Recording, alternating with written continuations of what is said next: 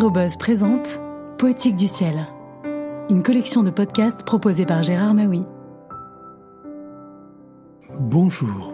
Le 14 juin 1929, 29 heures après avoir décollé de la côte est des États-Unis, l'oiseau canari arrive en vue des côtes espagnoles.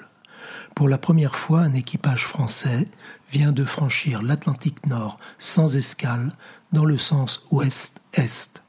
L'oiseau canari, première française sur l'Atlantique Nord, d'Armand Lotti, a été publié chez Calman Levy en 1968.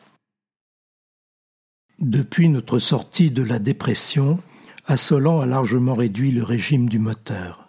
Vers 1700 mètres d'altitude, nous survolons une couche continue de stratocumulus dont les sommets culminent vers 1000 ou 1200 mètres. L'air est calme et notre pilote se repose un peu de ses fatigues de la nuit. Tout à l'heure, nous tâcherons de le remplacer au volant afin de lui permettre un vrai repos avant l'atterrissage, ou bien, si tout allait mieux encore, mais il ne faut pas trop l'espérer, avant la tombée de la nuit.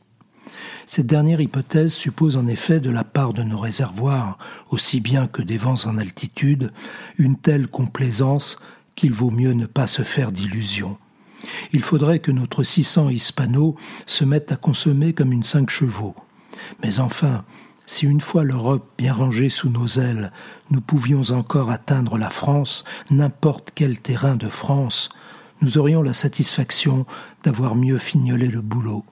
Mince espoir. Cette nappe de stratocumulus est exaspérante à la fin. Elle se déroule à n'en plus finir dans toutes les directions. À notre altitude, l'excellente visibilité horizontale ne nous permet pas d'en apercevoir le bout. De très petits trous commencent à en déchirer la surface, mais trop étroits pour que Lefebvre puisse y faire la mesure de dérive dont il a grand besoin. Finissons-en, descendons et essayons d'utiliser de plus bas un des trous, ou bien, passant carrément au-dessous, allons chercher près de l'eau cette indispensable mesure. À 450 mètres, nous sommes au ras de la base des nuages. Assolan stabilise son avion et Lefebvre s'installe au dérivomètre. À cette fin, il utilise une astuce employée par l'aéronaval. Il a emporté quelques petites bombes fumigènes ingénieuses. À leur extrémité se trouve une capsule de verre contenant quelques morceaux de sodium. Au choc à la surface, la capsule se brise, le sodium s'enflamme au contact de l'eau et dégage une belle fumée blanche très visible. On mesure sur le point fixe ainsi matérialisé. De plus, le panache ainsi formé donne une idée du vent de surface. Par ce procédé, la mesure est parfaite. Lefebvre trouve un vent presque ouest, à peine sud, favorable par conséquent, et à peu près plein arrière. Dérive quasiment nulle. Le cap est rectifié en conséquence. Aussitôt, nous remontons au soleil, au-dessus de la couche. Nous avons eu assez froid cette nuit. 13 heures, situation toute nouvelle, tout va bien. Il fait beau, le soleil nous chauffe agréablement.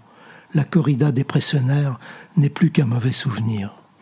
Dans l'air très calme, le pilotage est redevenu facile. Nous avons la quasi-certitude d'atteindre l'Europe puisque nos réservoirs contiennent assez de carburant pour alimenter jusque-là et même un peu plus loin notre fidèle hispano qui ronronne de bonheur. 16 heures. Plusieurs fois déjà, nous avons cru apercevoir la côte. La navigation pourtant affirme le contraire, et elle a raison, nous ne pouvons pas la voir avant 17 heures, au plus tôt. Il doit s'agir d'une demi-hallucination collective provoquée par notre intense besoin de l'avoir enfin. À la fin, cependant, cela avance. Lefebvre donne 17h30 comme heure estimée de franchissement de la côte. 17h15 GMT, terre. Cette fois, c'est sûr. Nous sommes tous à l'avant, tassés contre Assolan, qui le premier a poussé le cri libérateur. Nous hurlons notre joie. L'hispano gronde régulièrement. Quelques minutes encore. Assolan ne quitte pas des yeux la côte qui avance. Pas davantage il ne perd un mètre d'altitude. Et tout à coup, il nous dit très calmement Ça y est, l'Atlantique est traversé. Même si le moteur s'arrête pile, j'ai la terre en vol plané. Garantie. Et voilà, c'est fait. Comme c'est simple, nous avons gagné la partie. 17h32, Nous sommes tous penchés à toutes les vitres possibles pour saisir le top du passage de la mer à la terre. Ça y est, nous survolons le continent, l'Europe. L'océan est derrière nous. Il y a 26 heures et 40 minutes que nous avons quitté Old Orchard, le continent américain, de l'autre côté du ciel. Mais notre étonnement est grand. Au-dessous de nous, ce n'est pas la baie de Vigo, mais le cap Finistère, 40 kilomètres plus au nord, et nous manquions l'Espagne. Que faisons-nous? Paris, c'est cuit, absolument confirmé, et largement. Cazaux, c'est beaucoup plus que tangent. Nous ne pouvons pas savoir exactement ce que nos réservoirs contiennent encore comme essence réellement disponible. Biarritz, d'abord il faudrait l'atteindre, ce qui est loin d'être prouvé. Ensuite, ce n'est qu'un terrain de 400 mètres non balisé de nuit. Et il n'est plus question d'y arriver de jour terminé là aussi. Notre seule solution est de longer la côte espagnole, de chercher un terrain près d'une ville quelconque et de nous y poser. Si nous n'en trouvons pas, il nous faut une plage avant la nuit. Nous suivons la côte espagnole très accidentée et peu hospitalière, mais bien rassurante par rapport à l'océan tel que nous l'avons connu entre les 55e et 25e degrés de longitude notamment. Notre avion est maintenant très allégé, un peu plus même que nous le voudrions. Au début du vol, nous étions pressés de voir la consommation de carburant réduire notre poids. Maintenant, nous aimerions avoir encore devant nous des dizaines d'heures de vol. L'homme n'est jamais satisfait de son sort. Mais puisque l'avion est léger, Assolan a réduit le moteur au régime le plus économique, dès la côte franchie. Il s'est mis en descente assez lente et notre vitesse se ressent de cette combinaison. Elle s'établit aux environs de 120 km heure. Peu importe la vitesse maintenant. Il faut durer, trouver un terrain propice à notre atterrissage, atteindre Santander si possible, et par conséquent économiser nos derniers litres de précieux liquide. Nous nous traînons à la recherche d'une piste.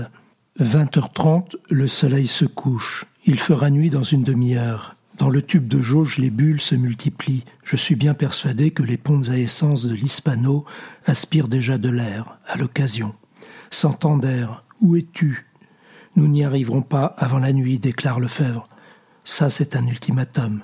Puisqu'il n'y a décidément pas d'aérodrome, nous sommes contraints dès maintenant d'atterrir sur la première plage qui se présentera, pourvu qu'elle soit assez longue.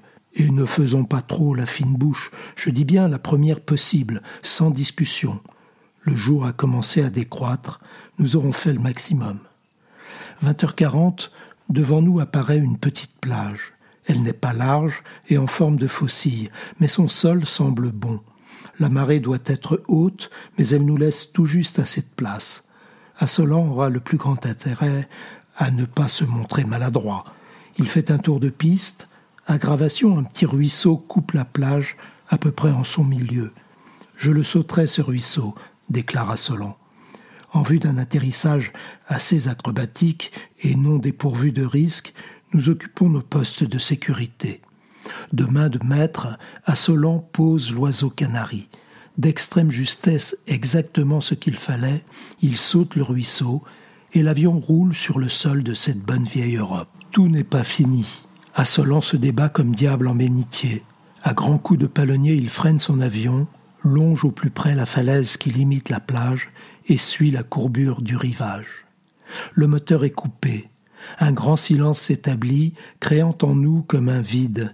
Le vacarme de nos six cents chevaux, ininterrompu depuis près de vingt-neuf heures, s'était intégré à notre vie, et il nous semble que quelque chose nous est arraché, cette sensation est presque douloureuse. Nous sautons à terre sans aucune légèreté, un peu abasourdis et passablement ankylosés.